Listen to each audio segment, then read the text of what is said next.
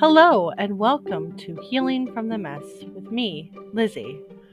On this episode, I start by rambling about my mom, uh, about some things from my past with her, and some struggles I'm having right now.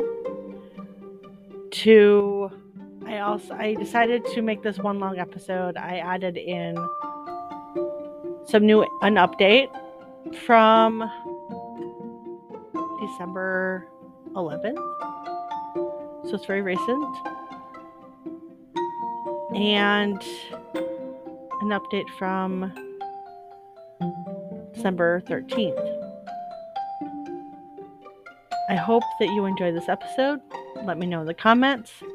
You can find me on Instagram at Healing from the Mess PC and Facebook Lizzy L I Z Z Y Macs capital M A C S.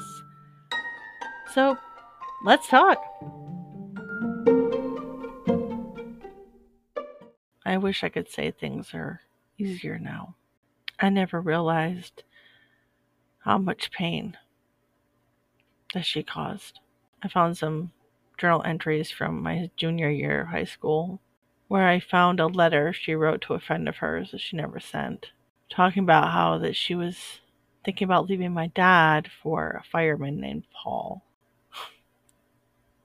I was 17 when she told me the horror stories about her childhood. Told me about college. 17.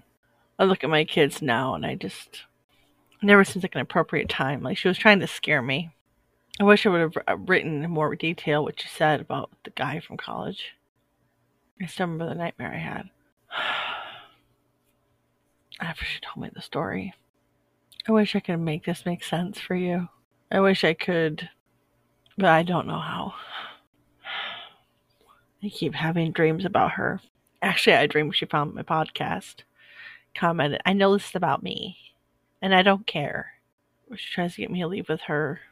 I can't block her texts, but I can tell you, even though I don't read them, but you know how like you'll see a preview in your window, right? Of like what it says.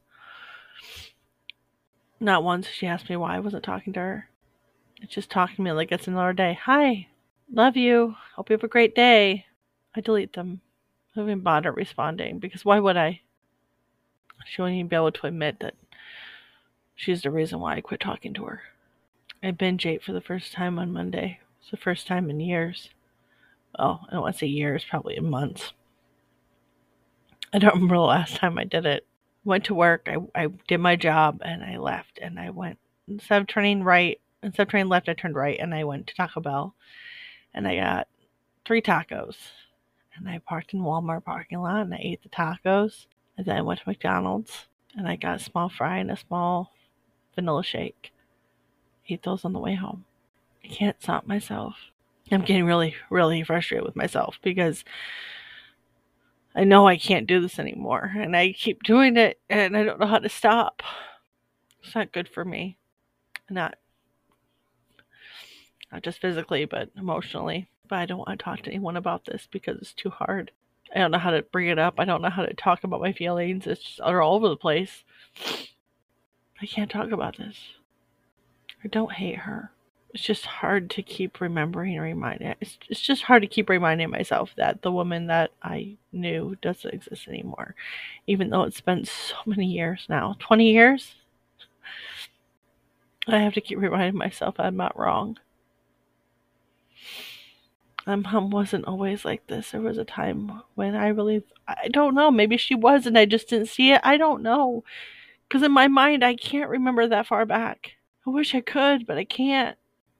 So I have an update for you. I got a phone call on Friday from her husband. Apparently, she called off the divorce. And then he called me a few hours later, told me to text my mother that I love her because she thinks that he's the reason why there's a wedge between us and she they can't work things out until her and I patch things up and she needs to know that he was he's not the problem and he's not the reason. And he called me today to tell me the same thing.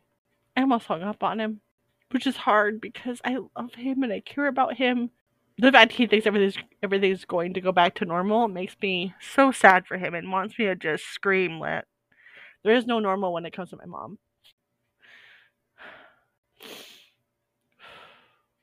Sorry, I'm just uh I am really tired of this and I told him I said she hasn't texted me. Well, she said she has. I said, "Yeah, she has, but she hasn't asked me why we're not speaking. Instead, she's blaming you and making you feel like garbage."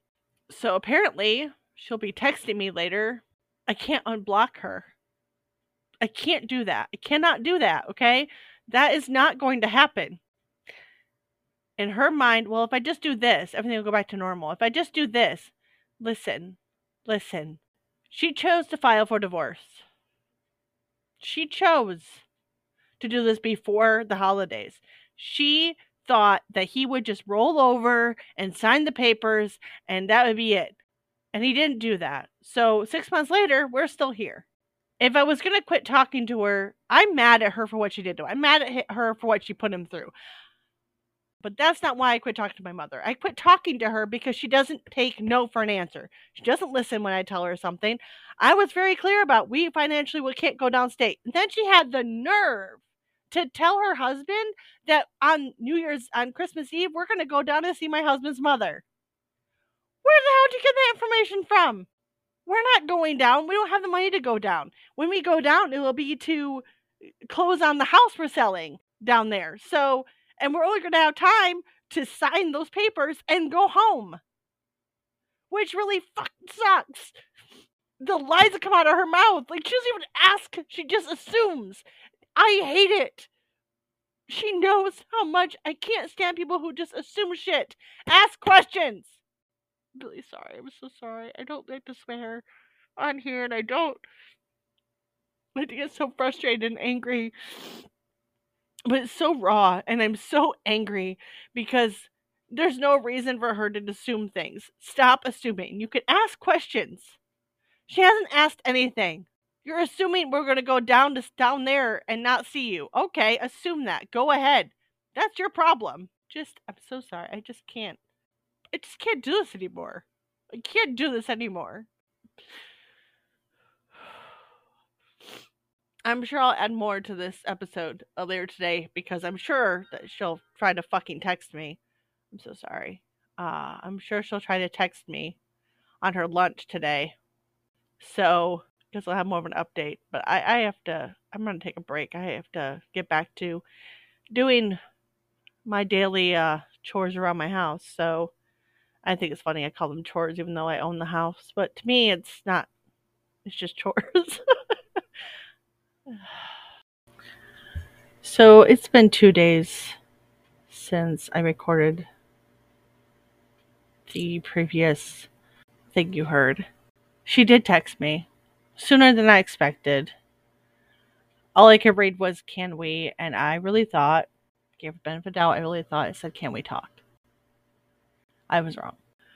I waited about an hour and I opened it and it said, "Can we come up for Christmas?" All you told me was it was financial and then blocked me. And I wrote her back. I regretted opening that message instantly and I shouldn't have wrote her back, but I did. Okay, you want an answer? All right. Told her how she made me how she made me feel. I did not call her out on the lie I heard from her husband that she told her husband, but I did tell her that her implying I would come down there and not see her, assuming that I don't know what Christmas is about. And I said, "You if you don't know me by now, I guess you never will." And the following messages were she blamed it on text. Well, if I, would have told talked to you on the phone or in person, you wouldn't have taken it. you wouldn't have taken it that way, which is not true because we know exactly what she meant by it. And she then also said she was sorry, which was a bold-faced lie. Can we start over? Can we can I come up for Christmas? And I texted her back right before I went to work that night and I said my answer is no. She then called. I didn't know. My phone was on vibrate. I didn't even feel it. I was walking to work. I checked my phone. It said she called. I immediately blocked her. I was like so irritated. So I blocked her. I felt great. I get home from work and my husband goes, Well, she called and texted me, but I haven't replied either and I'm not going to. And I said, Yeah, she probably wouldn't like what you were going to say. He goes, Yeah, it wasn't going to be nice. I have his support and I really appreciate him having my back. The anxiety is still here. It's still very strong. Uh, I keep thinking she's going to show up here, um, which is awful, but is exactly what happens. Is how my brain reacts to these kind of things. I don't think she will. I don't think she can. It doesn't mean she won't. I am okay. I know I was really upset two days ago when I recorded and it was because I was I was in shock and I was upset with her husband because she was blaming everything on him and then he was trying to make it sound like well if I just talk to her it'll be all better and that wasn't it. Uh, I did send him what I sent to her so he knew my response so she couldn't lie about what I said. And the reason why I told her no was because before I left for work, he had called my husband and my husband flat out told him, You're more than welcome here, but she's not. She is not allowed here. She is not welcome here. And if given the choice, I'm gonna put I'm gonna choose my family every time. And you know, her husband promised to stay out of it at that point. Now knowing that he isn't the problem, that it, it wasn't about him, that it isn't his fault, he's staying out of mm, this thing. I this whatever this is with my mother. I just it's just what it is. It's no contact. It's no no talking, no conversation. And that's why I told her no because I felt confident in that decision. My husband already told him that she wasn't welcome. I told her no. The fact she even called me and then called my husband, like, go. You can't change our minds. Uh, is I'm not going to change my mind. I love my mom, but it's not really a but. It's I love my mom. She is toxic to me. She is, has been lying for God, for years, but really, I mean, the past six months have just been awful, and I can't deal with it anymore. And it doesn't mean it doesn't hurt. Like it hurts. Like my heart hurts, and I can't watch TV right now because the commercials get to be too much. I can't I've had to really stay away from social media because seeing people post about their moms or the best mother and daughter gift or it's just too much. It's too hard. Because sometimes I get angry and I roll my eyes and I want to throw things, and then other times I just cry because it's always been hard for me to see those kind of things. I I put my foot down and I said no. And I didn't have any guilt. I felt zero guilt. When I wrote her, my answer is no. I did that because even though no is a complete sentence, for me, it was she needs to have it spelled out for her. So I spelled it out. I did not want to do this before the holidays, but I refuse to be pushed around. I refuse to be lied to. I refuse to be a part of assumptions. I refuse to have her walk into this house like everything's fine. I refuse to pretend to have a very Merry Christmas when next month she could totally decide to still sign the divorce papers. I'm not doing this. We have done facades and pretended for so long, and I'm done. I, I'm I'm a real person with real feelings, and I want to be surrounded by real people, and that's what I'm going to do. That's what I'm going to do. I am going to be real and be surrounded by real people who are honest 90% of the time who don't make assumptions, who decide to ask questions, and who genuine, genuinely care about me and my family. And that's what I'm that's that's who I want in my life. That's who I want around my kids. That's who I want in my home.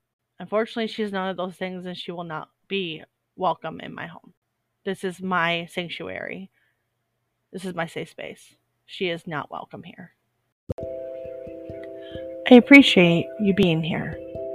Thank you for listening, and I hope you will join me next week for another episode of Healing from the Mess with me, Lizzie.